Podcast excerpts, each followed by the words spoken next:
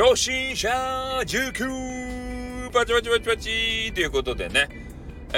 またまたスタイフのね初心者塾が始まったわけでございます。で今回の話題は、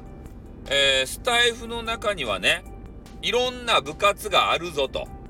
いうことをお知らせしたいと思います。で皆さんもねいろんな趣味があるじゃないですか。ゲームが好きだったり宝塚が好きだったり、あと化石発掘が好きだったり地震の予知が好きだったりね。でそういういろんな部門が、ありまして、でスタイフの中にもねいろんな趣味の方がいるんですよ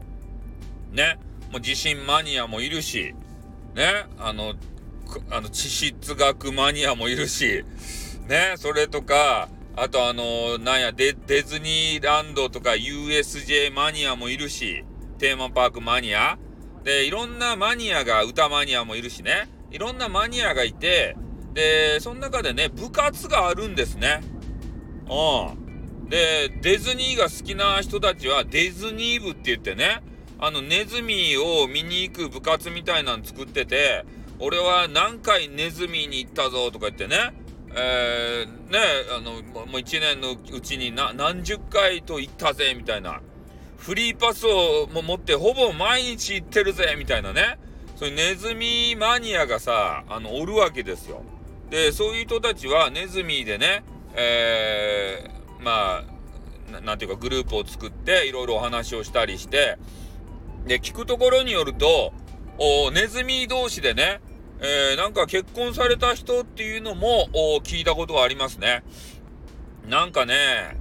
こうネズミファン同士がおって、で男子がね俺ネズミ大好きなんだよとか言ったら、その女子受けしようと思ってね、それで言ってるんだろうみたいなことで、そのね付き合って実際カップルになったところのその奥さんの方がねこう釜をかけて、このキャラは知らないだろうみたいなことをその人に質問したらしいんですよ。そしたらその人がね、それは何々のこうのキャラですよねって言って、こいつはガチだと思って付き合い始めたっていうね、そういう事例もございますので、ね、出会いがないよっていう人は、そういう部活を使ってですよ、ね、同じ趣味の人がめちゃめちゃ集まってるので、そこで婚活もできるかもしれないね。それがスタンド FM なんですよね。もう趣味でとどまることなく、ね、人生のパートナーも見つかるかもしれない。すごくないですかね。全然知らん者同士がこのインターネットっていうねわけのわからん回線をこうね通して、それで仲良くなることができるわけですよ。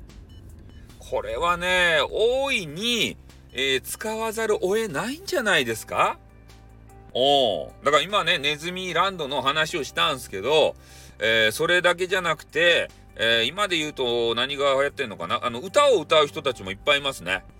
みんな歌が好きじゃないですか。あいみょんとかさ、あとスピードとかさね、安室奈美恵 with スーパーモンキーズとかね、そういう人たちがさ好きやんみんなね。だけどそういうのが好きな人たちが集まって、歌うなんかイベントがあります。スタフェスとか言って、歌のイベントがね、マルゲンフェスとか言ってね、マルゲンさんっていう